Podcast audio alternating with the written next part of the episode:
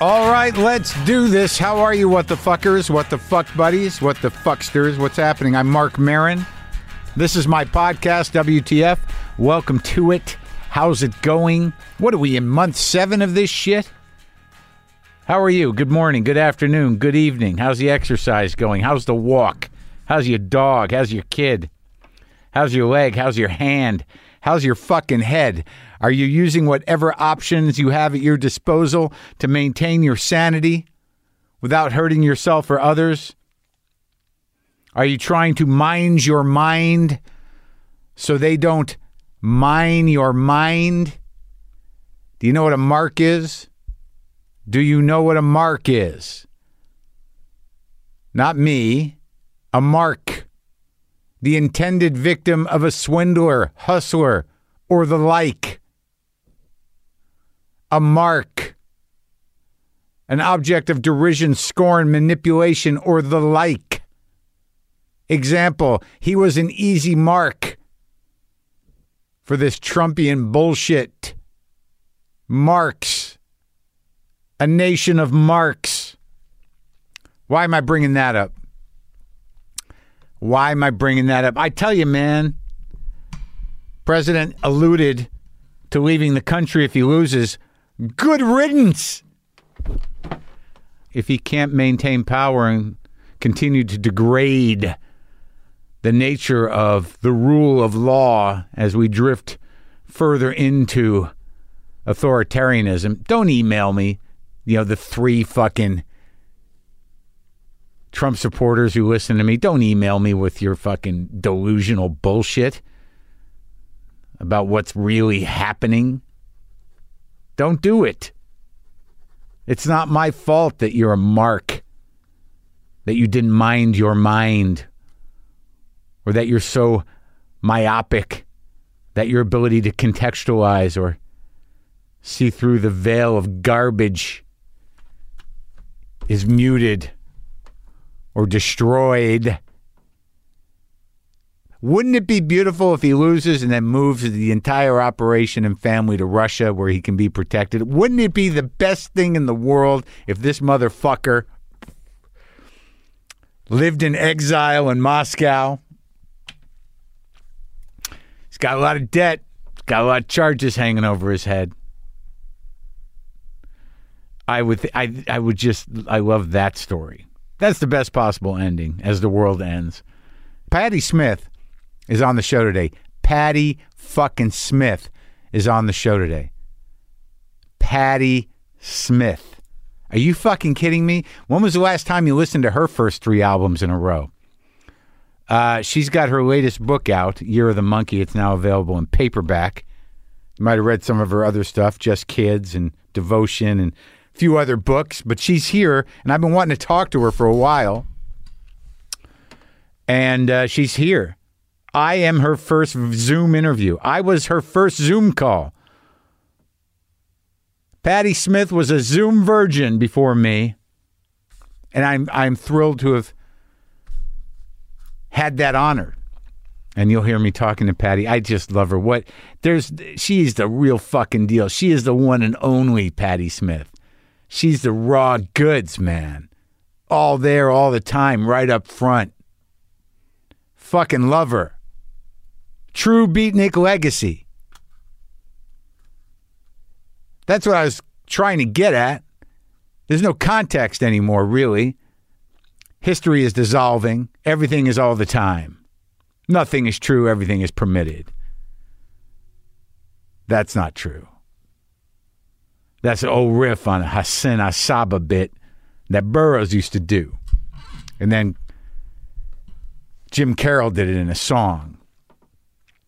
I can't think like that, but the context of history is diminished when everything happens all the time and no one is educated properly. No one is really schooled in critical thinking or or uh, civics or even American history in a proper way, global history, myself included. It's just all there all the time. Nobody knows who did what or what anyone's importance was in the context of history. The big monsters and the do gooders, nobody knows really how they fit in. The generation of young people who might say, yeah, you know, oh, Hitler, the guy with the mustache, right? That's the context. But history is being diminished. And that's why, on some level, I was happy to talk to Patti because she comes directly from the New York that was still being occupied by a beatnik idea, that was still being occupied by artists sort of like really pushing the envelope. That first wave of performance artists, the first wave of punk, you know, in the sort of like the beaten up city of the early 70s. Stuff was forming, things were happening. There was no internet. Everything was raw and dirty. Yeah, that history. But she has a direct legacy. She knew Burroughs. She knew Ginsberg. They both took her under her their wing. She was friends with uh, Mapplethorpe. She dated Sam Shepard, Tom Verlaine. But she was there the, in the cauldron of that stuff in the 70s when those old timers were kind of fading out a bit, but still had some wisdom to share. Because I wanted to be part of the Beatnik legacy. I respected that history. I was a hero worshiper, even though I didn't quite understand it. And I don't think any of those people exist anymore. The people that sort of worship these times. Is it nostalgia? Is it wanting to live in the past? Or is it honoring the arc of history and, and where you land in it and where you come from? When I was in college, I was like all up in it, reading the books about the beatniks, reading the beatnik books, reading the beatnik heroes. Arthur Rimbaud, Baudelaire, Blake. Ginsberg was a Blake guy, a Rimbaud guy. They were all Rimbaud guys. Patti Smith's a Rimbaud woman, a Blake woman. That poetic legacy, the poetic journey of that particular type of poetry.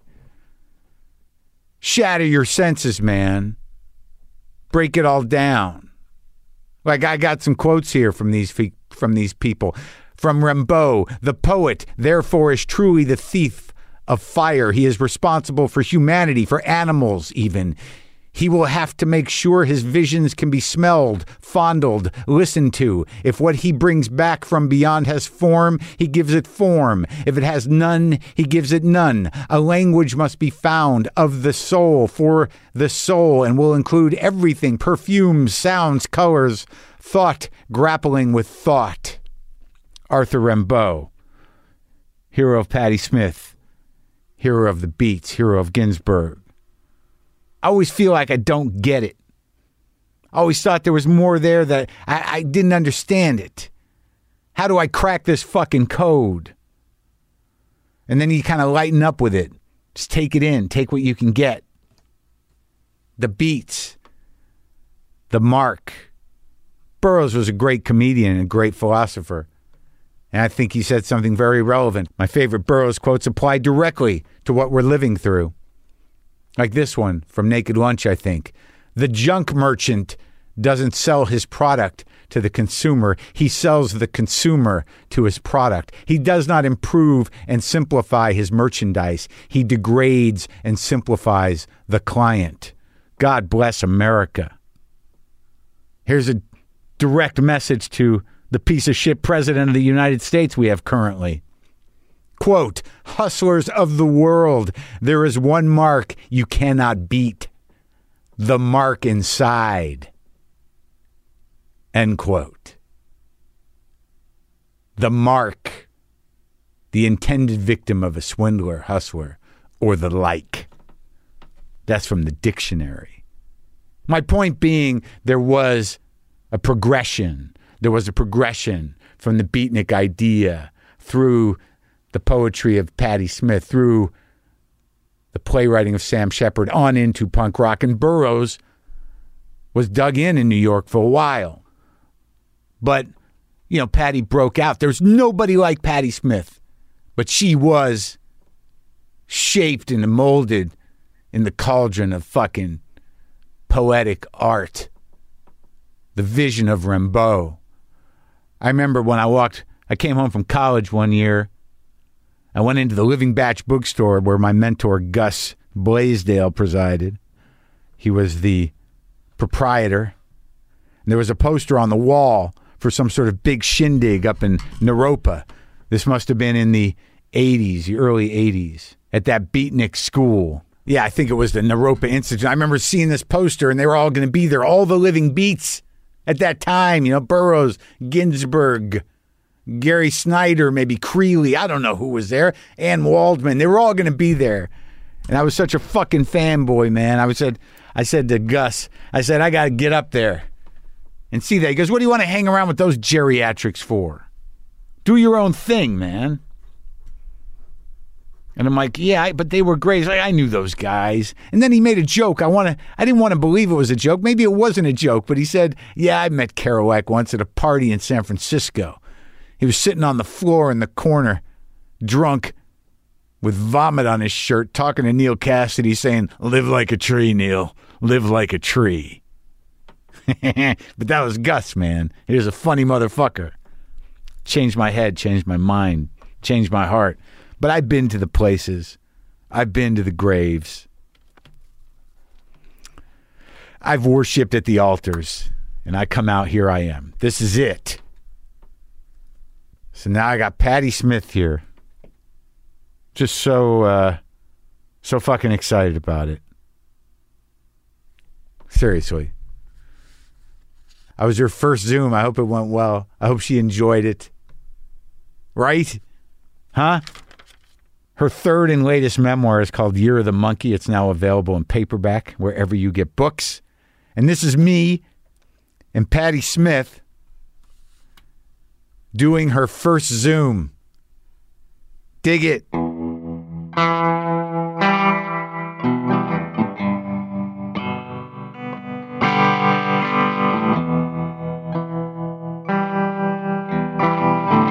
What's your cat's name? Cairo. Oh, look at that. She's 19 years old and she's uh she's a bit infirmed and she doesn't like to be separated from me, so I'm gonna have Oh. to let a bit here if it Oh, doesn't no. bother. No, it's great. I just had to. Uh, I had a. Uh, I just had to put down a 16 year old. I'm sorry. It's terrible. Jeez. And his sister went about six months ago, and then I got. I have this other one who's about four, so I got one left. Well, she's the last of the three we had. So, but she uh she's a little Abyssinian runt. She was born really small, kicked out of the litter box, uh, or kicked out of the mama's box, and they didn't think she'd last very long. And she's 19, so The runts are tough.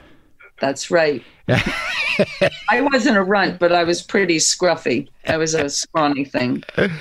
You seem pretty tough pretty early on. Yeah, I mean, I was. Um, people would say I was sickly because I was sick all the time, but in the fifties, um, you had everything: measles, chickenpox, scarlet fever, monk, mumps, Yeah. tuberculosis as, as a toddler. I mean, back then you got everything and uh, two kinds of measles, but it didn't necessarily mean that you were um, a sickly child. It just meant that you were negotiating all of the things that came out out out at you. So I'm pretty good at negotiating those type of things. So, you know, I'm hoping that that will give me um, extra strength in uh, our present situation.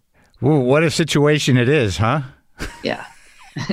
well, you know, just uh, you know, having been through so many different kinds of illnesses, I know, and this one seems extremely troublesome, uh, unpredictable, potentially dangerous. So I've been respecting it. I've Yeah. had my, my my my talk with it and said, "All right, I respect you. I'm 73. I have a little bronchial condition. I'll be prudent, and uh, even though I'm restless and agitated, I'll be prudent, and I do what I'm supposed to be doing. So that's that's all I can do. That's good. Well, I like this. You said in uh, in one of these uh, uh, epilogues, you said uh, uh, a psychic nausea that we were obliged to work off, work off in every way available. A psychic nausea that we have, it, that's, that's every day. Well, the, the psychic nausea that I was speaking of then, because I wrote that very early, um, was uh, our, our our situation in terms of our government. Right. I was really talking about our political situation and what we have to deal with daily. But I, you know, of course, that melded with, uh, as you said, you know, we're, now we're dealing with a pandemic that um, makes us uh, um, deal with things not only mentally but physically. Yeah, no, it's all combined. I, but I do try to keep busy. I, Yeah. I try to keep busy as, as possible. I, I, have been saying use whatever option you have at your disposal to maintain your sanity without hurting yourself or others. Yes, that's I, I like that. That's good. And also do things that benefit you. I mean, it benefits me being alone in my house. I'm quite messy. So it benefits me to become more disciplined, to be neater, to clean up for after myself, to um, to shed things. It has benefited me to be, um, you know, more domestically aware, even though I didn't really want to, and I don't like staying put. But I feel better. I feel like my surroundings are healthier. They're, um, you know, they they give me more space to think. Yeah. So something like that, you know, just we all have to do whatever we can to survive emotionally, physically, and and uh, you know, Psychologically. yeah, psychologically. Yeah, I mean, and I think it's been interesting for me because spending this type of time with yourself, it's it's not it's I guess it's not really challenging, but it is revealing.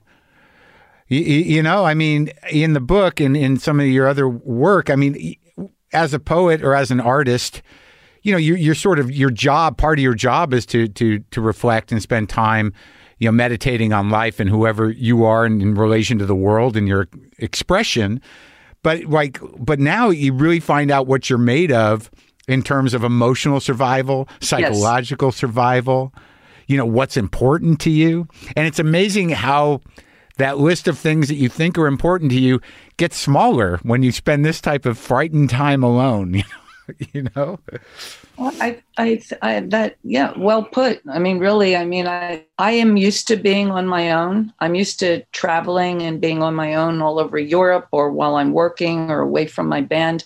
I like my solitude. I'm not that social. I like to write on my own, but that's in motion. yeah Being uh, stationary alone is a lot different.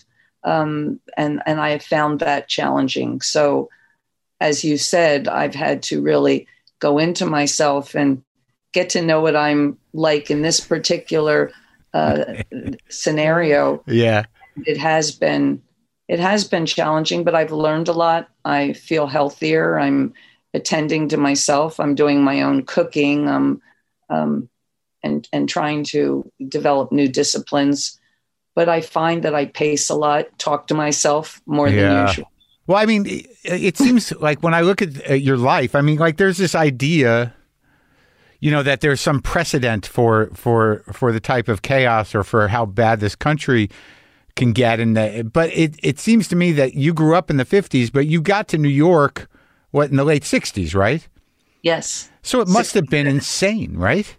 Well, I mean, for me, uh, it was exciting because I, I lived in a very rural um, area of South Jersey.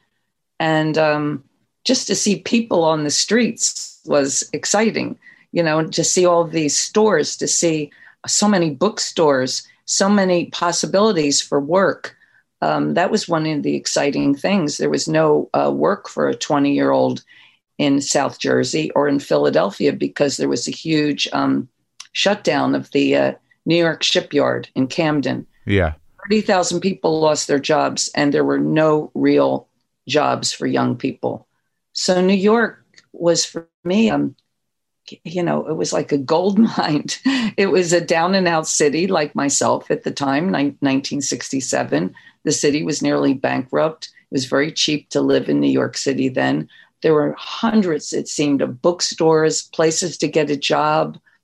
Um, people on the streets were, you know, didn't bother you. And there was things to see everywhere, museums. It it was amazing for, to me. So it didn't feel like uh, it, like I watched. Um, well, I saw some documentary footage of you, not you know with with Robert, but also in you know I I don't know what the interview was. I think it was in an Adam Curtis documentary, you know about New York. But I always get the feeling that you know, which is maybe wrong, that it, it felt chaotic and frightening. But but that wasn't the sense you got. Oh no, I was never frightened in New York. Yeah, I was excited. I mean, because I mean, New York had its dangerous areas. There were areas back then that you just didn't go into. You didn't go down all the way down Avenue C in the East Village. Or, right. you know, there were certain areas that you stayed out of. But I, I found all of the um, the action exciting. Yeah. People on the streets. I mean, I you know in in the in the parks there were all these people protesting and singing and playing chess and uh, I you didn't see that where I came from. It was exciting. I mean, I never was harmed. In fact, it was a lot scarier walking down a dirt road at night and passing the pig farms in South Jersey in 1967 than walking through the East Village. That's for sure. Well, I always felt that too. I, I always felt I always felt the safest in New York because at any point at any time you could walk outside and there'd be people. And yes. Right? And there'd be people that if something went down, someone was going to step in and go, "Whoa, whoa, whoa, no, you can't do that." You know, someone was going to help out. Yeah, I, I really, I felt, uh, I've never been harmed in New York City never never been harmed by another person. And um, you know I, I flourished here. I mean i'm yeah. I, new york has much changed and it's not the new york that i knew when i was young but um, i feel very grateful to it well, it seems like you're. I, I, was thinking about like you know how to you know frame a conversation or to think about your work or or or you know how how you kind of became who you are.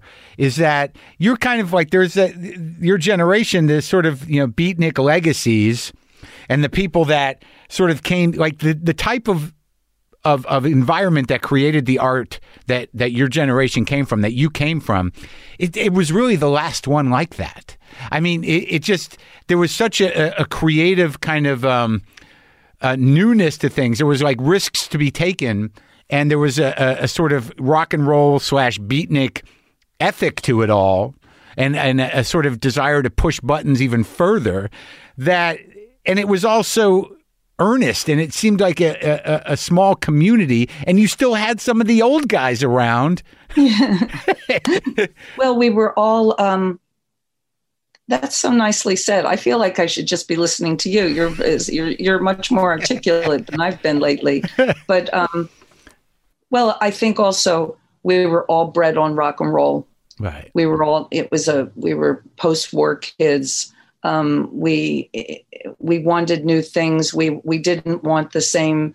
Um, you know, we didn't want the things our parents desired, which was safety, security, or their little house, and you know, nothing wrong with the things that they wanted. Uh, we wanted something different. I wanted to be free of all of that. I didn't want to have things set up for me. I didn't want to be a secretary or a hairdresser or a homemaker. I wanted to see what else was out there. And the nice thing about uh, New York at that time, there were kids from all over, all over America who came like minded. We were all listening to the same music.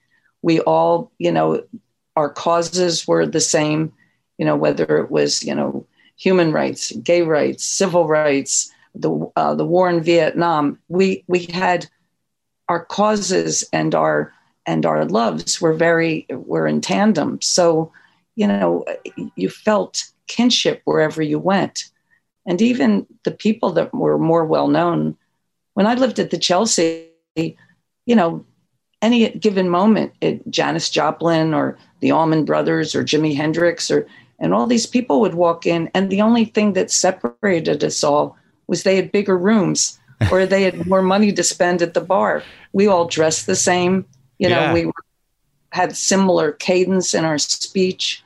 Um, we all would get to know each other.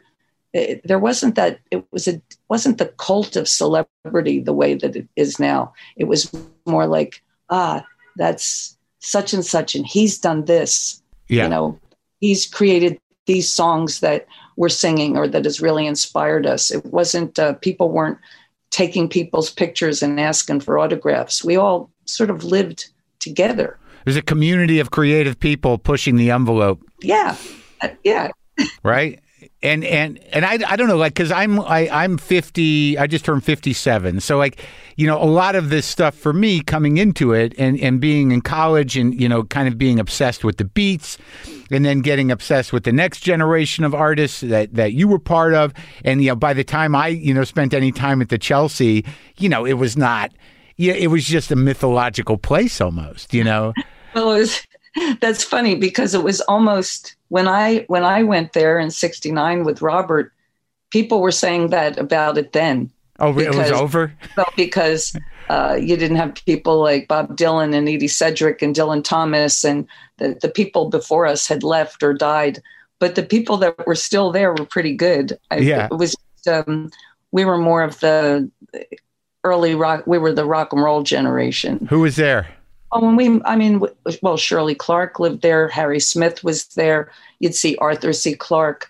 Uh, Salvador Dali came in and out. Uh, Janis Joplin lived there for a while, and Leonard Cohen and all kinds of musicians stayed yeah. there. You, you, go into the the bar next door, and you'd see whoever was playing would would be at the El Quijote, but they were just there, and I lived there, so they were in my house.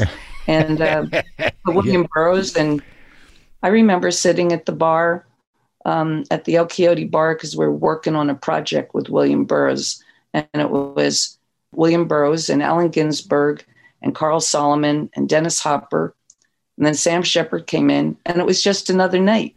You know, wow. Terry Southern. He was writing a script for William. Uh-huh. We were going to do a version of uh, of uh, Junkie. Oh, really? And I was going to play Mary but the it all fell apart. But for a while, just hanging out with them was pretty great.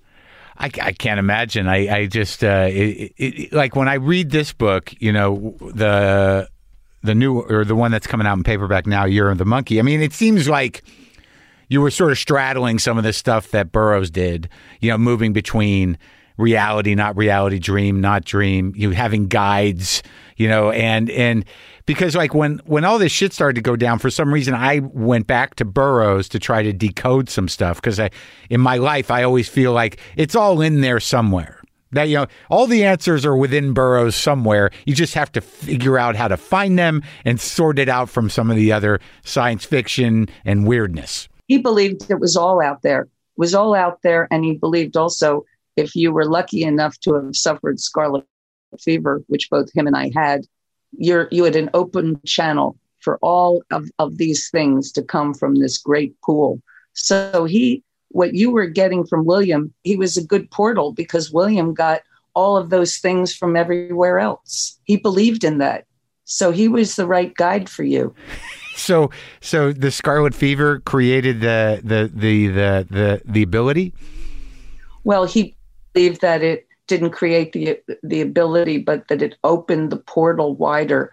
In the Wild Boys, Gianni and the Wild Boys um, had scarlet fever. We had a club, me and William, called the Scarlet Fever Club, and uh, but he he really believed that if you had suffered a really deep fever at a very young age, it opened your portal forever. That's interesting. Yeah, I went. I for some reason I started to plow into the the Western lands, you, know, which it seemed to me that I, and I think that maybe you're dealing with a bit of it too, that like he had to somehow reckon with mortality uh, in in a very sort of a, practical way for himself, and it seemed like you know his interpretation of the Book of the Dead was how he was going to go about it. Is that true? Oh, I suppose I don't. I've never analyzed. I I've never thought about it. Oh, I mean, to me, I mean, that's the kind of thing you'd have to talk. I just read his stuff, you know? Yeah, me too. But like, I wanted answers somehow, and and like, I had to keep going back because structurally, he's a little tricky for me. But like, you know, when I started to see that he was dealing with all these different levels that that once the guy person dies goes through, and he created characters with names for each of those levels that were very Burroughsy characters, I was sort of able to figure out, oh, this is the journey, man. You know, so. Uh, it, it was a little. People, Huh? You think deeper than I do. I mean, to me, William sometimes reading William or reading certain writers is like listening to Coltrane or something to or a saxophone solo. Right. I don't I never analyze it. I just I'm just there and I just go with them and I go all the way as far as they're going to take me. And by, and then I come back and don't even remember where we've been because I'm so immersed in the going. I think that's right. I think that's the best way to do it. I always assume like I'm missing something. They're like no, no, no.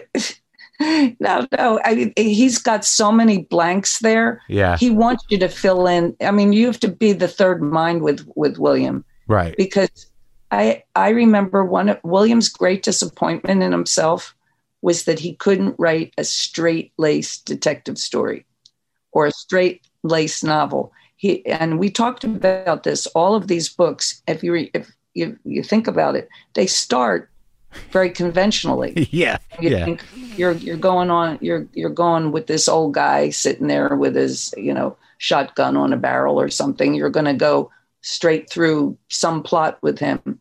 And then he starts cutting things up and going into several layers of worlds. And he told me he, he just couldn't help it. That's that's the way his mind works, and that's his process. He would have loved to have written even a two-bit detective novel. That's for sure. I've read his essays, and it's interesting when he writes with that type of clarity, or you read the interviews. But like, yeah, and I get it. There's a magic to it. He, you guys, I mean, you're a magician as well. There is a magic to this idea of of transcending space and time, you know, through cut ups and through, you know, I, I mean, I get it and I like it. So you were able to spend time with Burroughs early on, you know, before you started singing, or just as a poet. Oh yeah, I met him in 1970, I think. I met him. Uh, I had a big crush on him, so I was always. Uh, um, you know how to pick them. he would come into the Chelsea Hotel, and he was so handsome, and he was always so well dressed, and uh, I just had the biggest crush on him, and I would try to, you know, I would talk to him, and I think he was amused by me. Yeah, and um, but also he got to trust me. He, um, I don't know, we became friends, but also sometimes in the course of a night, William would get extremely disheveled because he'd come into the Chelsea um, and you had to go, come through the lobby and then go through this door into the bar. Yeah. He would start out with his, you know, perfect tie and and suit and overcoat. And then when he left, he was a bit stumbly. He'd get a bit intoxicated. And I would wait. And then I would get him a cab and make sure that, you know, he didn't leave anything behind and uh. just, you know, be his like little guardian angel girl. Oh, that's sweet. We just got to be friends and friends throughout his whole life and um, right to the end of his life. And he was a very kind and very principled man. I know people know all different aspects of William. Yeah. And he was many things. And, um, but to me, he was very good to me. He was a good teacher. When my husband died, he was um, so supportive. He was kind to my children.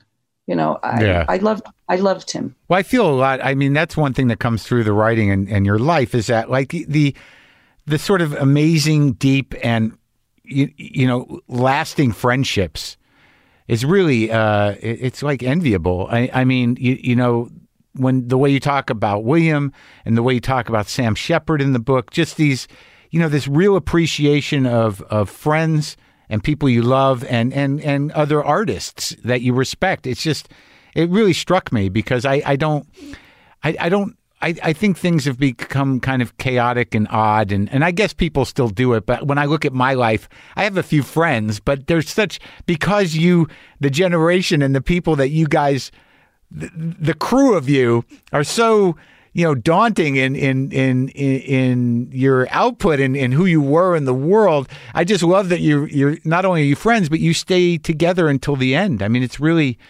kind of amazing, and it really is what life is about. I mean, at least half of it, right? well, you find a few people that you really trust, who you feel un, you know understand you. I was just lucky. The people that that I was close to as a young girl and remained close till you know their passing um, we had all of us had work centric relationships as well as sometimes romantic relationships right. robert mapplethorpe was my boyfriend and um, but when we you know had to um, you know transition our relationship we had so much to salvage. Our, you know, our mutual respect for each other, uh, the work that we did each, with each other, how we trusted each other's opinion, how comforted we felt by each other. And so there was no reason to, you know, tear our friendship apart. We we had an we we we uh, we had to work very hard, but we saved it. And the same with Sam and I. Sam was my boyfriend when I was young. Yeah. And uh, he it was um, that was quite an exciting period. But we also worked together. But we had a great trust and great communication and the friendship that we had and that aspects of that working relationship and that trust were way more important than you know a romantic relationship. Uh, if that's not what you're destined to have there's often a even a greater jewel you Yeah. know there if you recognize it and work to um to keep it alive. And we we did. Yeah, it's beautiful, and it, it's so it, it it's sort of early on. The only way I could picture you two at that time was by actually, you know, reading or seeing a production of Cowboy Mouth, and I was like, wow, that that that seemed exhausting. we that writing that with Sam was the easiest thing. I mean, it was this. Uh, Sam and I decided mutually that we would part. Yeah, He did have family, and it was the right thing to do. But we were, you know, we were um, we were sad, and but one night he just said we were in the Chelsea Hotel, and he said, "Let's write a play. yeah, Let's not sit and weep. Let's write a play." And I, I said, "I don't know how to write a play." It was like you know doing a Zoom. I don't know how to do that. yeah, And um, so he said, Well, I'll set up a scenario and uh, you be your character and I'll be my character. yeah, So he set up a scenario and then he started writing. And when it was my time to talk, he would just hand me the typewriter. We Yeah. were sitting on a bed and he would slide over the typewriter and then I would write my part yeah, and then I would slide it back and we wrote a play. And, uh, and, um, yeah. it was just it had a naturalness to it but both of us being you know lovers of language you know Yeah. a lot of language in it too It's just so like you know these reflections in this book, you know, particularly like I don't I don't know all the books specifically, but you know I I've kind of immersed myself in the music. You know, I just, yesterday I listened to um, the the last album you did, which was great. And I, you know, I was I listened to the first four and kind of in the middle and picking up pieces here and there, and then looking at the gaps, and I'm like, what was going on there? I, I just do a lot of thinking before I talk to yeah somebody. no kidding You've always- you like stopped me in my tracks a couple of times I did in a bad way. no in a good way i was like you know especially when you were talking about william and and where the the different uh, layers and Yeah. levels you were going i was just like again i just went with you and then you asked me a question about what you said and i was like huh i just like i was off with you man i don't i wasn't analyzing what you were saying I, well, that's that's I, I see.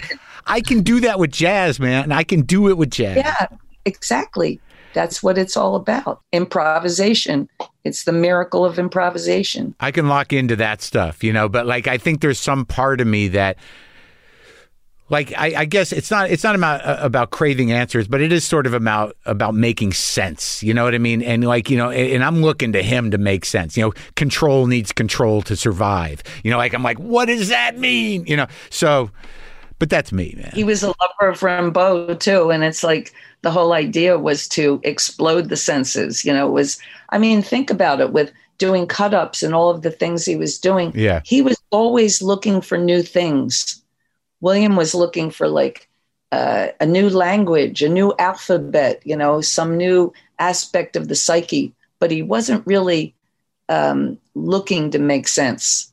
A part of him did crave to write the straight detective story, but when he was writing, he was looking for things. He was looking he was looking for something that no one had said before, no one had seen before, because that to William was what an artist did. Right. That makes sense. So, like, yeah, Rimbaud's another one. Like, uh, you know, the the championing of Rimbaud that you do, and like Jim Carroll, do, like there are people that do it. The Beats do it. Like I, that brought me to Rimbaud. And again, like I was like, do I just take this stuff at face value? And you you you do because the images are mind blowing. That's what you're looking for, right? I've never been an analytical person, Yeah. but things do speak to us. I mean, I was like 11 years old when I saw Cubism Yeah. for the first time, Right. art for the first time. Cubism spoke to me at 11 years old. Jackson Pollock spoke to me at 11 years old. I can't say why. I mean, Yeah. one could say, well, it's the time of rock and roll. Maybe it was the, you know, that 50s energy. Um, but I've never really been able to, or even sought to analyze why things have spoken to me, why Rimbaud spoke to me. I didn't even understand his poems when I was like 15, but they, they, their beauty just captivated me. I didn't care about what they meant Yeah. now it, it seems sim- it's not so difficult to comprehend what he's laying out but back then it was like uh, you know reading wittgenstein Yeah. the world is the, the world is everything that is the case you know what does that mean well i don't know but i'm i'm there you know i'm there with you man i don't know what you're talking about but i'm right with you Yeah, I once uh, I wrote something down once that said, you know, I, I don't know what it means, but when I'm reading it, it feels like I'm thinking it. yeah yeah who said that Me. Oh, well, see, there you go again. Yeah, that that is a cool statement, and I know exactly what you're talking about. I like that. Yeah, It's just like it's like feeding it, you know, and then you know something will you know, something reconfigures something in your brain, whether you understand it or not. well, and and sometimes when do we understand music? Yeah. You know, you listen to you know Hendrix or Beethoven or something, and you know you don't need to break it down if it like speaks to you or makes you weep or just makes you feel you know uh, you know like you could conquer the universe. There's you know what's to analyze. It's it's Yeah. Uh, Uh, no, yeah, you got to let it happen. Yeah, there's no. I, I'm. I'm no. I'm not great at analyzing things, but when I feel, I just always assume that I don't like understand certain things. But you know, as you get older, th- those things become fewer and less important. That's for fucking sure. That you know. Well, there's another way to look at that. How great it is that there's still stuff out there we don't understand. Oh yeah. It's just more exciting, more more adventure. If Yeah. we understood everything, you know, then it would, you know, might might get get a little boring. But I, I, I love when uh, things beguile me. You Oh, know, yeah. I, I, I can look at like one of the things I love to do is look at like geometry books or uh, higher math books that have that have all kinds of diagrams in them. Mm. I don't know what it is, but it's so beautiful. And the language of mathematics is so beautiful. I've never been able to figure it out, but I'm endlessly entertained by it. Yeah, I am no. I am no good at math either. You hear that? Go. Yeah. What is it? What's going on out there? It just people, it's a thing they're doing now. People put their uh, car radios up to as loud as possible and open the windows and sing. Oh, well, you know, people are kind of crawling out of their skin. They need to. They need some it's like relief. becoming a thing. It's I know it's becoming a thing because I sometimes see the same cars circling. oh, you know, doing and it. I think they're, you know, hoping they'll be discovered. Oh, but, that, uh, oh, that. Oh, really? by me Yeah. as being a pain in the ass. but uh, you know, happy that they're having a good time. What about Ginsberg? When did you meet Ginsberg? I met Allen again right near the Chelsea Hotel. Um, and I had written about this in Just Kids. I met Allen. I knew who Allen Ginsberg was, of course. Yeah. Um, uh, and I actually think I learned about Allen Ginsberg through Bob Dylan, it seems to me. Right. I had never met him. And then I think probably early 1971 or somewhere in 1970, I was going to the automat and uh, to get a sandwich. And I was really hungry. And Robert and I had hardly any money. And I didn't have enough money. I, I just had enough money for a sandwich. So I put the money in and I went to get my sandwich out. And uh, it wouldn't open because they had upped the price from like 55 cents for this cheese and mustard sandwich to 65 cents. Yeah. So I was like devastated because I was so hungry. Yeah. And I hear this voice behind me, and I was dressed like I had a long overcoat on and a like a Mayakovsky cap, you know. Yeah. was kind of cool looking. I mean, I was like 22 or something. And uh, this guy says, "Can I can I help?" And I I turned around and it's Allen Ginsberg, and I just I was like, "Wow!" And I just like this, and he put a dime in. I got my my uh, sandwich, and then he went and got me a cup of coffee, and then he sat with me, and I was like speechless. I thought, "Geez, Allen Ginsberg is like getting me food and coffee." And then he starts talking away to me, and then finally I answer him. Uh, we start. He was talking about Camden, and I, I'm from that general area, so I started talking about Walt Whitman. Yeah. And he looked and he goes, "Are you a girl?" and I was, and I, I've already read this, but you're, since you're asking Yeah. me, and I said, uh, "It's a true story," and I said, "Yeah, is that a problem?" And he went, "Uh, oh no, no, no, no. Uh, I'm sorry. I thought you were a very pretty boy," and uh, and I, I, I, I figured out what, yeah. what was happening. So I asked him. I said, "Well, do I have to give you back the sandwich, or you know, can I Yeah. keep the coffee?" Yeah. And he started laughing. He said, "No, it was my mistake." And then just we just hit it off. We kept talking about Walt Whitman, but he had come to my rescue because he thought I was Right. I was often mistaken for a because I didn't wear makeup or anything like that. I just had an androgynous look, I yeah. suppose. Yeah. So it was uh, that's how Allen and I met, and um, and we it's funny because I met William because I was trying to pick him up Yeah. and uh, which was equally fruitless because when when William realized I was trying to pick him up, he said, "My dear, I'm a homosexual." it's, I don't care. That's okay. But um, but uh, both of these men really were such for me great teachers and great friends. I mean, really, again, when when my my husband died in '94 and I had two small children, had to come back to New York. Um, I was really at the lowest point in my life. It was Allen who came. Allen came right to my rescue, uh, drew me back into working again.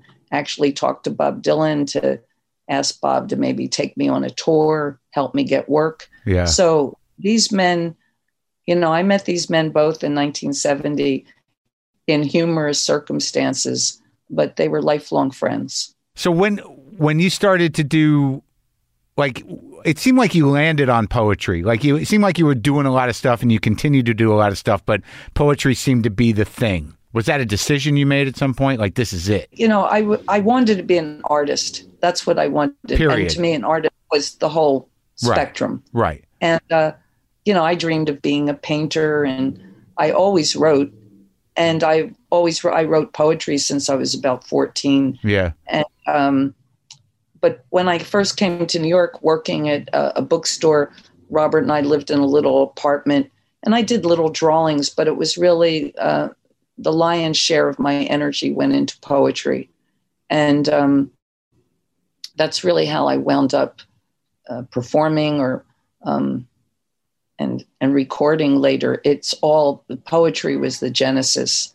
Like even horses, the first lines of horses Right. is from, uh, you know, Gloria is from a poem I wrote in 1970, Right. and uh, and Redondo Beach came from a poem.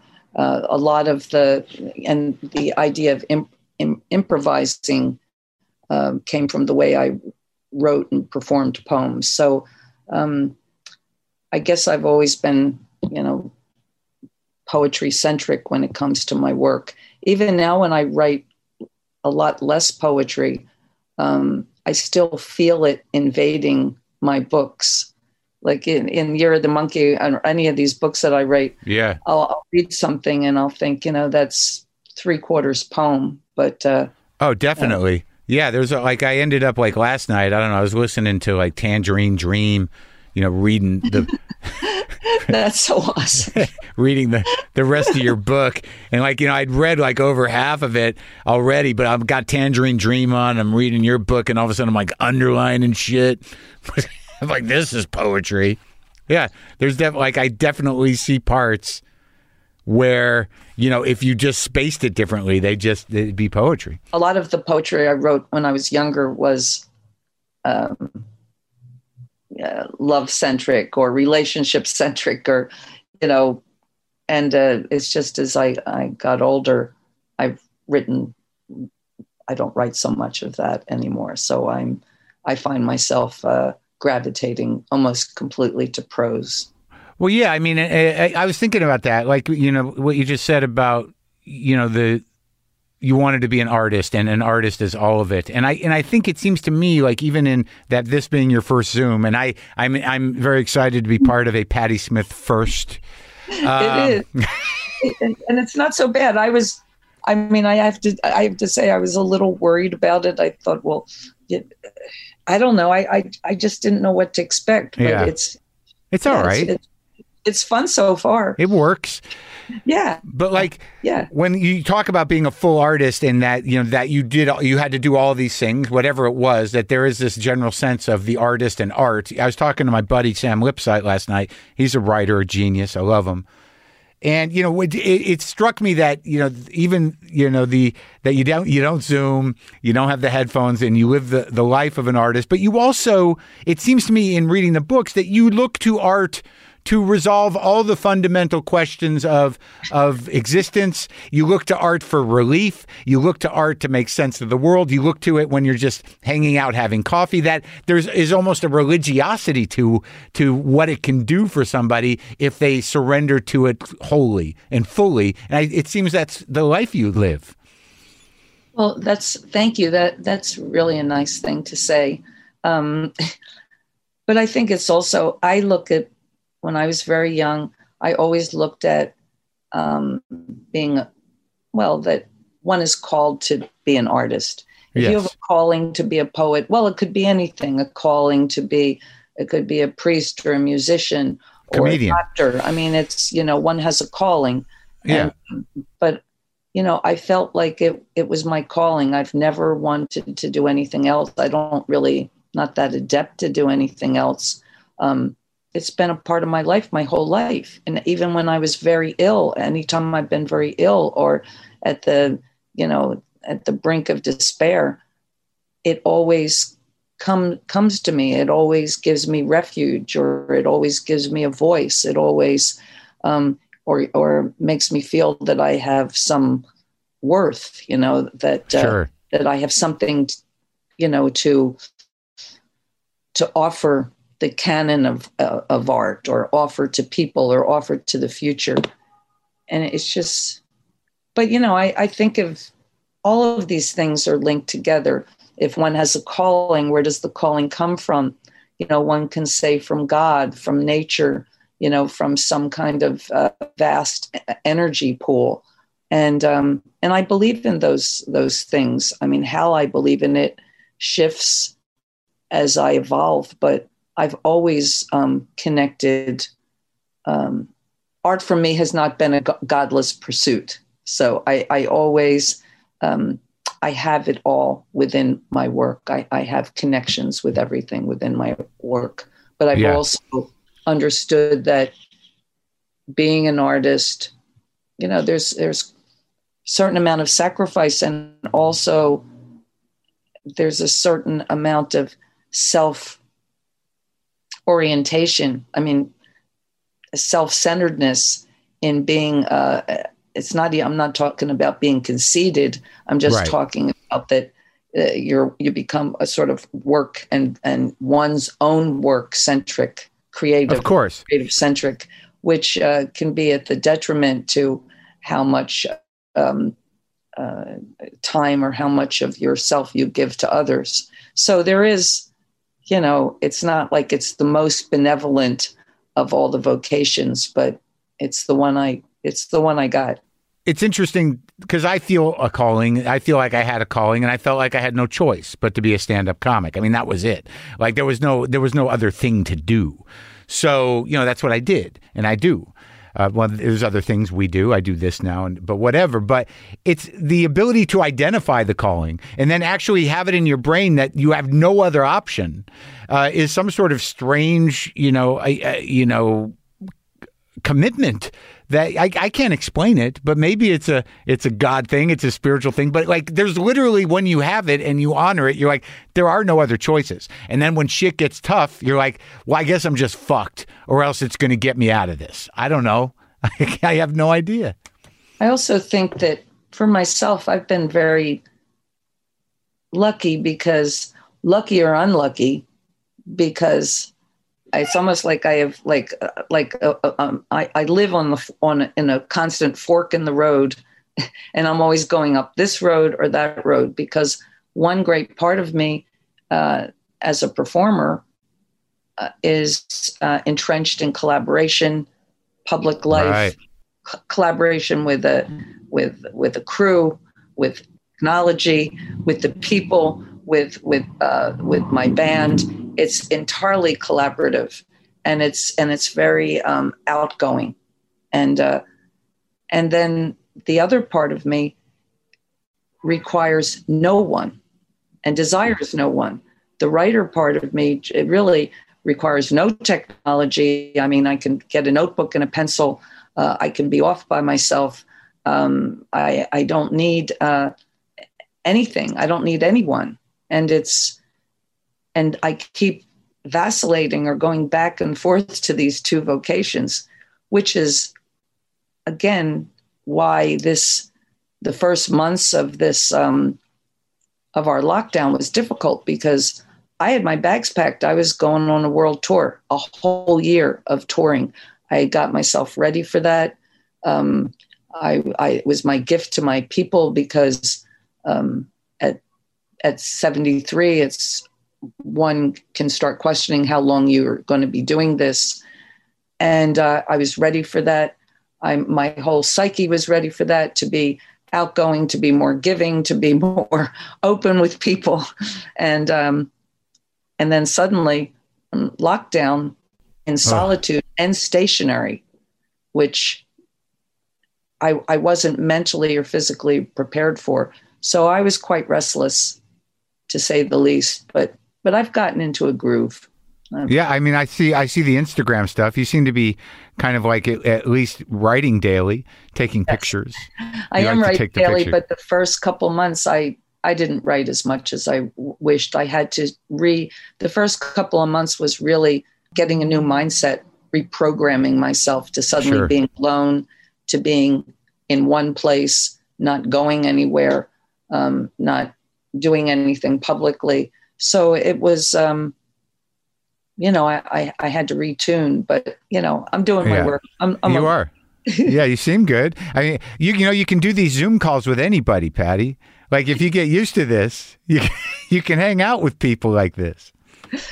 It's really funny. It's just i just um i saw my kids did this once and they asked me to sit in it.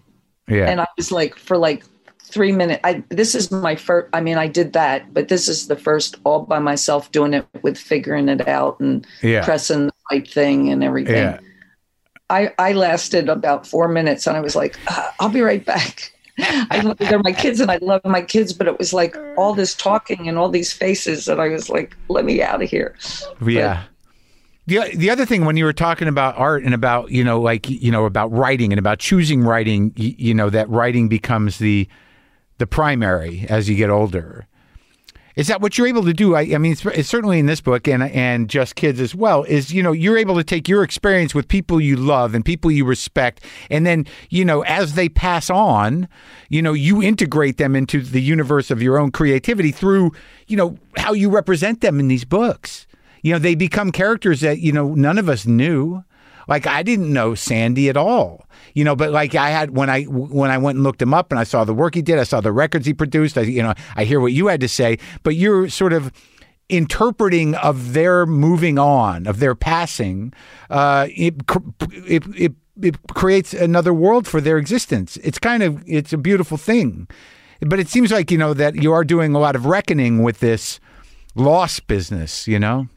Well, I have my whole life. It's just it seems to be something that you know, and especially in the past. Well, I've just had a string of losses, you know. Yeah. My my pianist Robert Mapplethorpe, my brother, my husband, my parents, and just so many friends. And Sam and Sandy in one year was it, it was quite a blow. But I know the I think Robert asked me to write just kids. I, I would have never written that book ever. I never wanted to write nonfiction. I just wanted to write fiction and poetry. Robert asked me to write it the day before he died, and I promised I would. And it took me over 10 years to write it.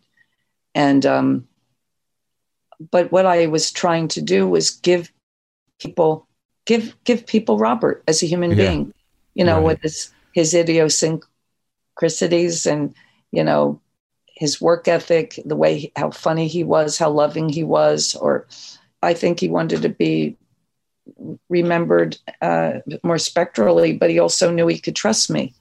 Right. You know, Robert and and Sam was alive when I when I wrote M Train. Sam is a Sam is in M Train.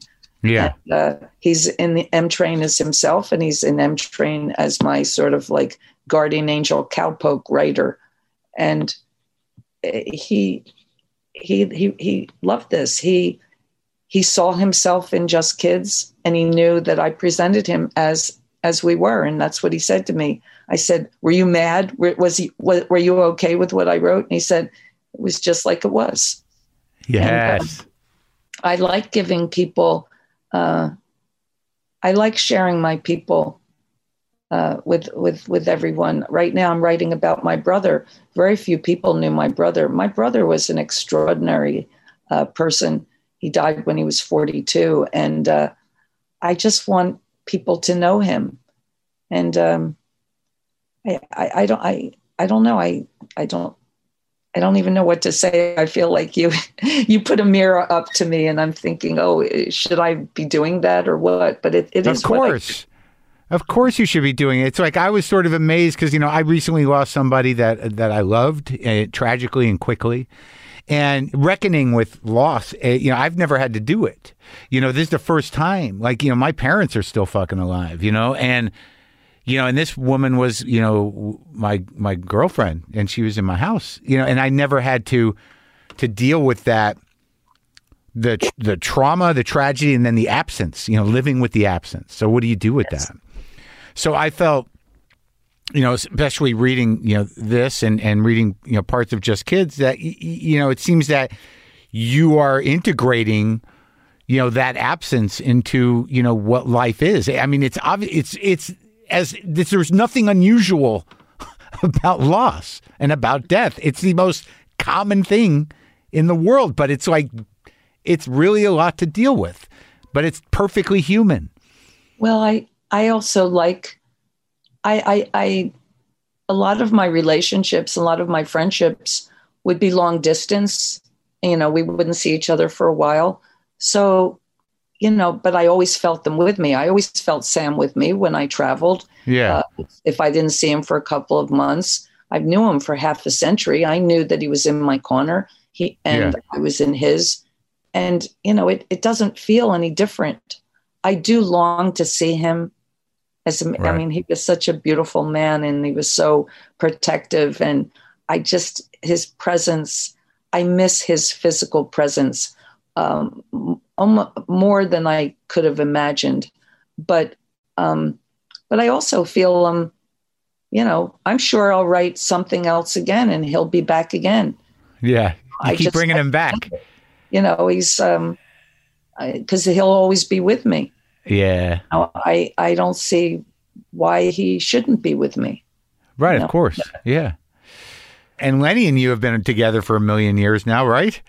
Yes, I met Lenny uh, not long after I met Sam. Uh, Lenny and, and Sandy were very good friends as well. We all knew each other. Um, you I knew that, like Sandy was like Sandy Pearlstein, right? Is that Pearlman? Pearlman, yeah. Pearlman was uh, the manager and uh, producer of Blue Oyster Cult for a lot of records. Yes, and he wrote a lot of their songs. He wrote a lot of their lyrics and the concepts. Right. And, uh, uh, you know, a lot of those songs, Astronomy, A Star, uh, I wrote some of the lyrics. I wrote Career of Evil and some of the other ones. But the night I met Sandy um, was my first poetry reading, and I was with Sam and Lenny did a little guitar with me, played some feedback on some poems, And um, and Sandy Pearlman came up to me and and told me I should be fronting a band and asked me if I wanted to come and audition to sing to be the other singer with uh, Eric on what became Blue Oyster Cult. At Yeah. the time, they were, they were called Stalk Forest at the time. Uh-huh. But um, and I, I just thought that was, I thought it was really funny. I mean, not- yeah. I told, I said, Sam, I said, I said, this guy said the funniest thing to me, and he said, I don't think that's so funny. You could do that, you know. Yeah. And uh, yeah.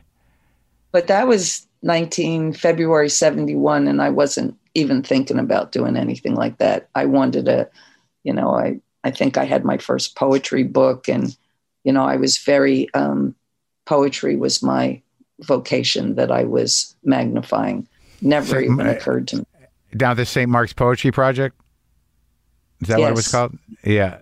It was, it's weird the convergence of like, you know, that scene and the punk rock scenes all sort of like swirling around and then it just blows up. The weird thing is about about you is like I'm listening to you you know, from from horses and you know, the first three records, it's like you know you're a fucking rock star. I mean that shit holds up, and like you know whatever you were doing, and like with the poetry or whatever, what you, there is, you know, when you sing on those songs, or when you, I saw you perform here in L.A. a couple years ago at that small club. I, it was a, you know remember when Johnny Depp came up and I think Joe Perry was Yeah. there. That was a good show. You you were great. You were- rocked hard.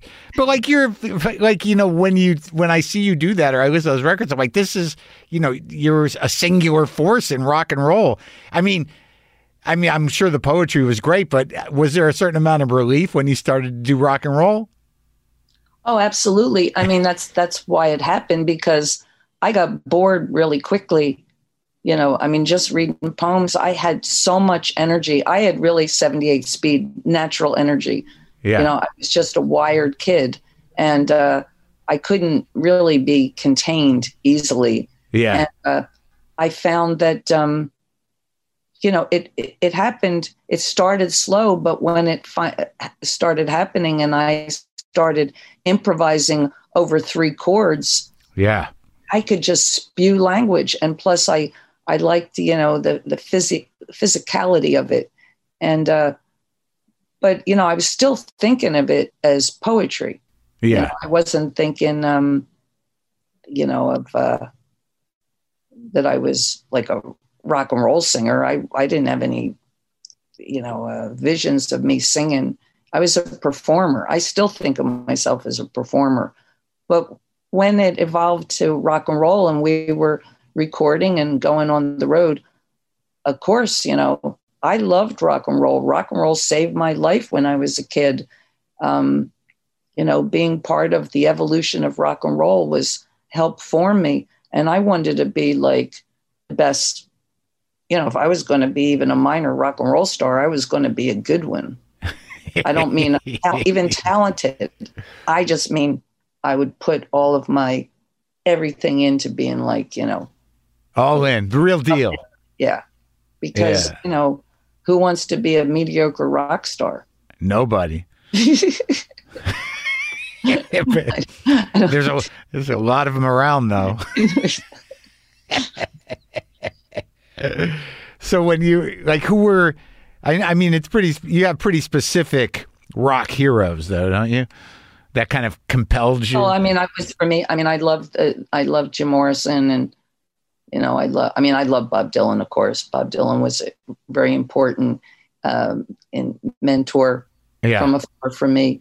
But uh, one of the pe- people that I learned so much from yeah um, was Johnny Winter. really Well, because I got a job um, for a while with Steve Paul. Steve Paul wanted to sign me up to his record. Um, he opened up a record company in 1971 called Blue Sky Records. yeah And he wanted to give me a record contract yeah in 1971. And I, but he wanted me to, he wanted to form me. yeah You know, he Right, wanted to right. groom me. And I said, and he offered me a lot of money. And I, I said, uh, I ain't doing that. I actually talked to William Burroughs about that. I said, this guy offered me like huge amount of money, but it's not something I want to do. And he said, you know, you got to keep your name clean. You got to never do anything that you know isn't right for you. Keep your name clean. Wow. So I, but I needed a, I wanted a shift. I need, I wanted a different job. So I didn't take that, but I took a different job from him, sort of shadowing Johnny Winter when they went, um, they had to go to England because Johnny was colorblind. And um, they needed somebody with them to go, you know, walk across the streets, look at the traffic lights, and and roam around with him. And Johnny liked me because Yeah. Johnny lived in the Chelsea Hotel for a while, and Robert designed some of his clothes. So, so I started going to some of Johnny's concerts. Well, he wasn't like anybody that I would have thought I would have liked. Yeah. I mean, I was all I was Jimi Hendrix, all Jimi Hendrix all the time. Yeah.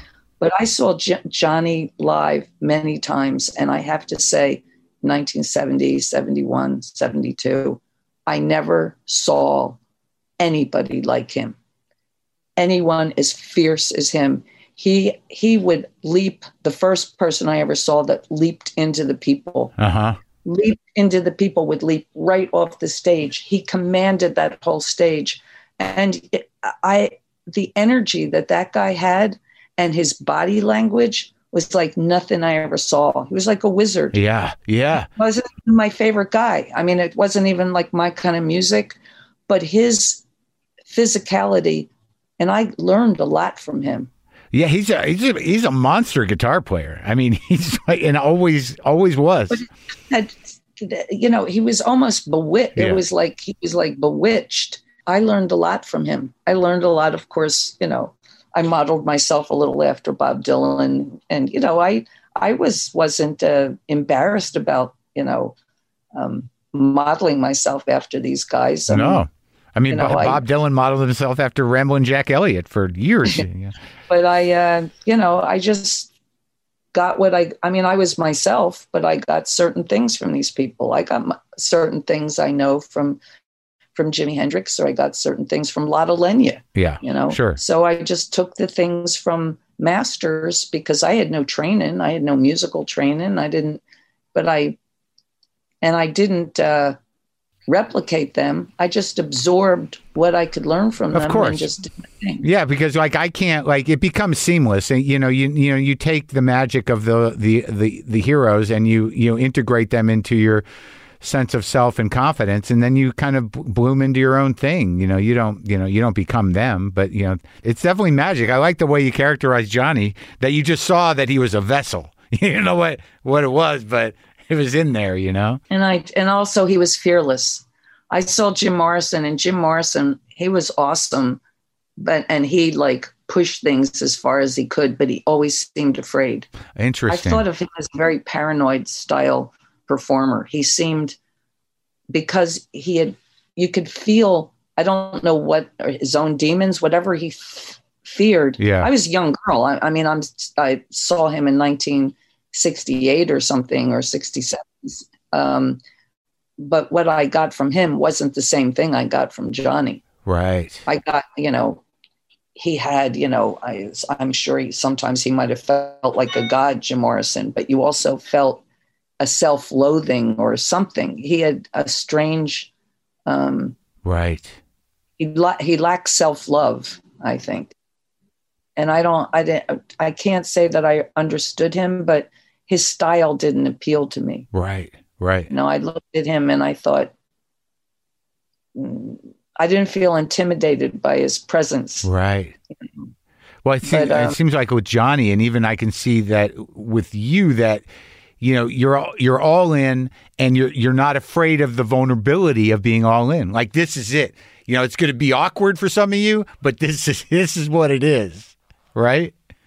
Well, it's just I just think all the thing that I wanted for our band and for myself was just that we were ourselves. Right. You know, that however flawed, I don't know, even that sometimes when I was awkward or sometimes when it seemed like I was like and acted like an asshole. It didn't it didn't matter. It was all, you know, I hate to use the word authentic. It's just uh we didn't have any artif- artifice Right.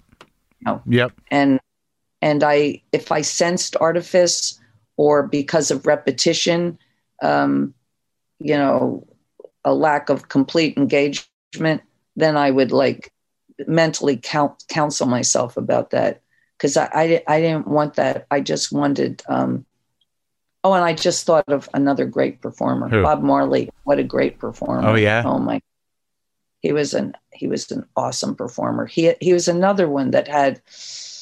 You could feel him. f- It was like shamanistic. You could feel him entered. Right. You know. Yeah, yeah. Uh, just beautiful energy. Yeah. It's all about energy. Sure. Well, what about some of your contemporaries? What about well, what do you think of Iggy? Well, he was he was Iggy came out before. He was he's a he came in the sixties. Oh, did he? Iggy's I guess so. performer. Yeah. Yeah, I mean, I guess yeah, he's younger, and and Lou Reed too is older too. You're younger than those guys, but they were around, right? They left their mark on the city. Iggy just started younger. Yeah, I yeah. mean, I you know he was a, he was started in the '60s after the MC5. Yeah, I didn't. Uh, I never even saw Iggy before until later in li- life. You know, he wasn't. Uh, he wasn't on my radar. uh huh. You know. That's all. Yeah, because I I guess your husband Iggy used to hang around their house or something, right? Well, I mean, even f- I mean, my husband. I didn't know about. You know, I was from South Jersey. I didn't even hear about the Velvet Underground there. You know, it Yeah. was like I came to New York and had to learn a lot about the, our present culture. Right. I didn't know anything about the MC5 or Right. or Fred. Or, yeah. you know, when I when I first saw Fred, I just saw him as a as a guy. Yeah. You know, across a crowded room, and that was that. You know. yeah. And how are your kids? Good. my kids are they're they're great. My my daughter does um, works tire, tirelessly uh, for um, you know for climate change awareness. She is a nonprofit Mhm. and she's a musician and uh, she writes. And my son is a great guitar player and has a family. Uh, they're they're awesome. My kids are they're just they they they magnify their the best of their father and I see myself somewhat in them, and you know, I love my kids. It's great. Sometimes we, we all play on stage together, and uh, I love my kids because they're always my kids. yeah. I mean, my son has come up. We once we were playing. I don't. I think we were in Spain or something. There was like thirty thousand people at a festival, and my son was playing um, lead guitar that night, and uh, we were on some song I can't remember. I'm singing the chorus, and then there was a breakdown, and my son is going, "Mom, mom, mom," and I'm going like, "What, what is it?" And he, he was saying, uh, uh, I'm having a little rough time. He was having a little rough time physically. He said, I don't know what kind of solo I'll be doing, but I'll just do the best I can. And I said, Yeah, yeah, just do the best you can, Jack. But we're like talking. He's always my son. Yeah. You know, Yeah. Yeah. I'm always his mom, you know, and, yeah. and of course he played great. But he's uh you know, I remember also we were uh, touring with Bob Dylan and some reporter, you know, asked him, "What's it like having your mom as your mom?" And he goes, "She's my mom, you know. She makes dinner and she's, you know, washes the clothes and that was the best answer of all. I don't want to be anything else but but mom to my kids.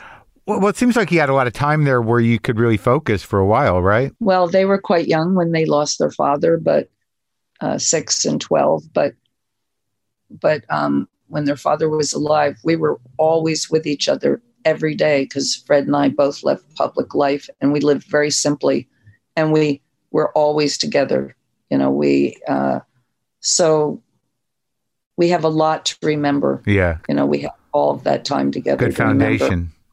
but also they they just my daughter plays piano and she sounds like fred Wow. and my son sometimes he's playing guitar and just the sometimes the faces he makes or or the tones that he draws which are very unique Yeah. were very unique to fred and i've stood on stage and actually almost burst into tears hearing my son play it's so much would sound just like his father Wow. and he wouldn't even be conscious of it wow. It, I I bet you some of that stuff is just in there. It's just carried on. Oh yeah, absolutely. It's I've it's uh, it's been proven to me Yeah. that uh, you know, we, you know, there's so many ways that we um, um, we become who we are. You know, from the people that nurture us, and from you know uh, experience and what we study, and all of the the the uh, influences that we have. But also, um, blood is blood can be a gift too. Yeah, for sure. Yeah, I, I definitely believe that's true. And uh, oh, oh, another Jersey guy, Bruce. Do you are you friends with Bruce? Well, I mean, I know him. I mean, I'm. We don't have. We're not like uh, we don't hang out or anything. Nobody's. I mean, we see each other. We're happy to see each other, but um, yeah. I mean, I'm also not. I'm. I'm not really a musician. I don't really have a musician's lifestyle or hang out with you know musicians. I mean, even when Lenny and I are together, we're like you know, we're like two bums that, yeah. you know, writer bums that also, right. you know, yeah. Yeah. old friends hanging out. And the Dil- and the Dylan thing, um, has he is he present in your life? Bob. Yeah. Believe me, if Bob was present in my life, that no one would hear about it because the, the, he is the most private man you can imagine. But no, Bob is not in my life except in my uh, the way that he is. He's been in my life since I was Yeah. 15 years old, and uh, I I've had time when I've spent gotten to talk to him a lot or sit and listen to him play, and and then years not. You know, it's I don't we don't I don't have any established relationship with him. He knows I'm in his corner, Yeah. so Right. How did the um, like? I'm sure you've told this story, but I don't know. I just watched it. How did the um, the the the Nobel Prize gig come up? the Nobel Prize uh, job came because they asked me to. It was the Nobel people. Uh, I, I play a lot in Sweden, and uh, actually, sort of, you know, well liked in Sweden. Yeah. So, uh, the Nobel people asked if I would sing uh, for whoever won the literary lore, you know, who who won for the Nobel uh, Prize for Literature. And that year, um, there was some talk it might be Murakami. Yeah. And so I thought I would sing this song Wing because of the Wind Up Bird Chronicle. Well, it wasn't. It turned out to be Bob Dylan. And then I, I thought, oh my gosh, I singing, I'm going to be singing for Bob. I, I can't sing one of my songs. I should sing one of his. Yeah. So I chose um, Hard rain. Hard Rain's Going to Fall because I felt it, even though it was an early song, it encompasses everything Yeah. his poetry, his, uh, you know, his, his hum- humanity, his sense of the environment, his sense of, you know, all of the things that he believed, you know, that, that we all believe in are in that song. And I, I thought it was the perfect, uh, you know, Yeah, it's great. way to introduce him.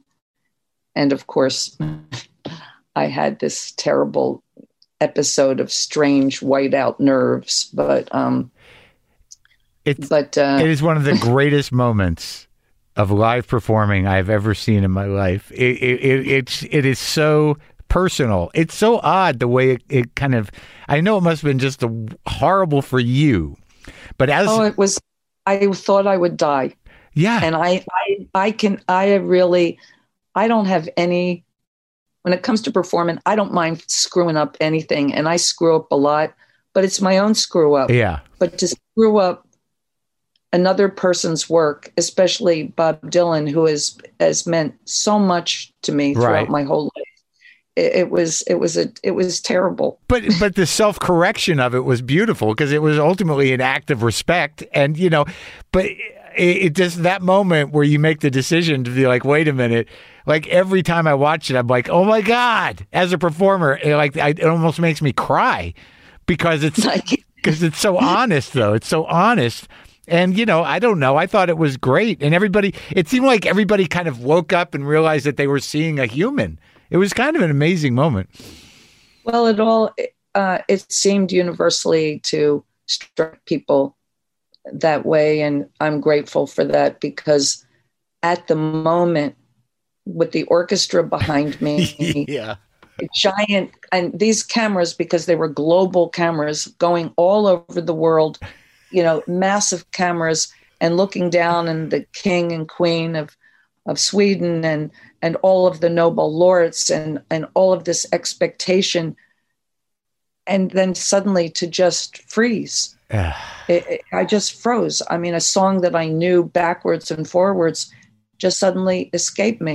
and um I didn't know what to do. I've never, I've had these things happen to me on stage where I can laugh and make a joke Right. and say, well, screw it, like we'll do this and then talk to the people. I've had paranoid moments where I had to actually talk myself down with the people and say, I don't know what's wrong with me, but I feel really self conscious. And people are always with you. And I know that people, most of the time, people are with you. Yeah.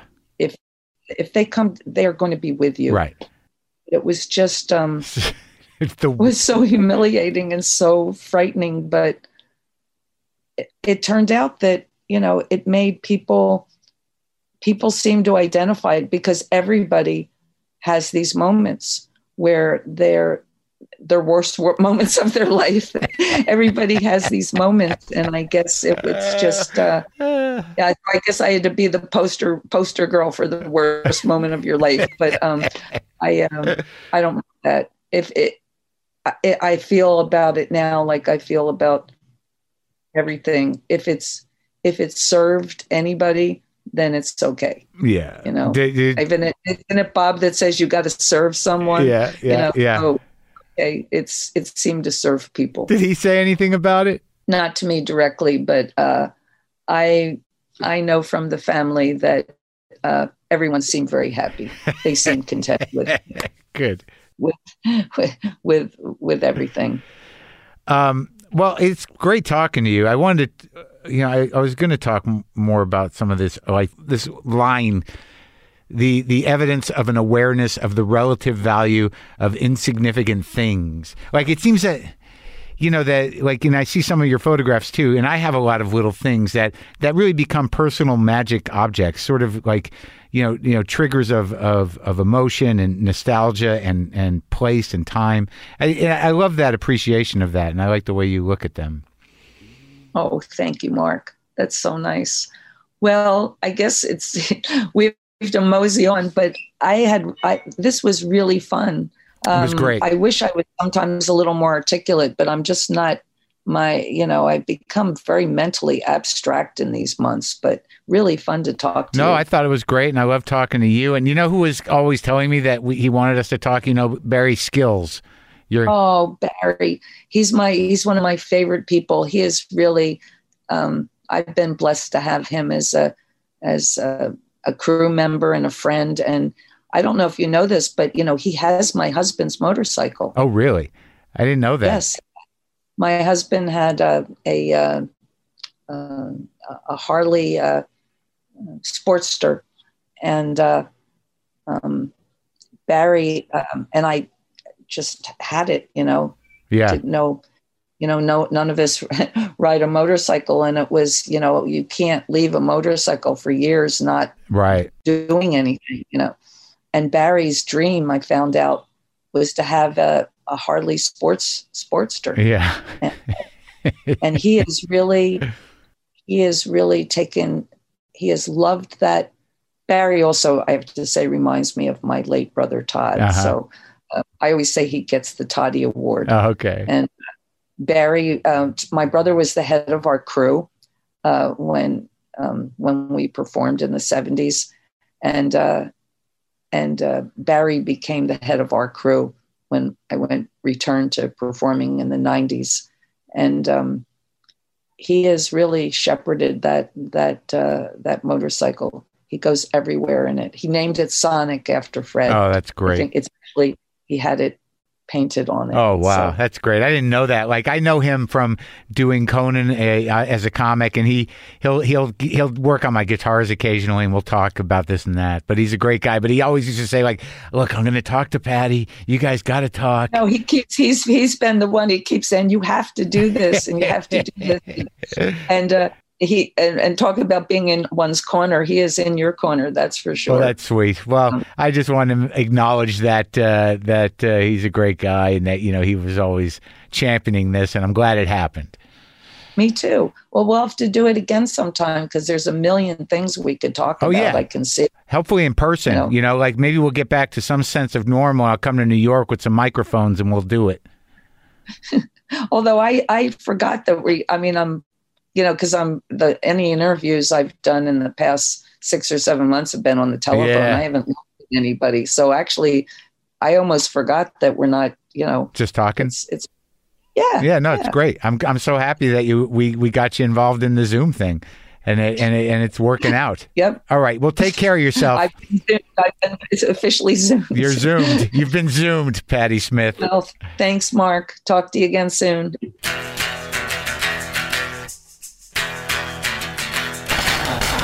Oh, I love her so much. Patti Smith, the book is Year of the Monkey and everything else she's ever done. Go listen to those first three or four records again, man. Damn. Right out of the gate, just fucking mind blowing. Dean Delray's got ACDC on Let There Be Talk today. And now I'll play some guitar. Now I'll do it.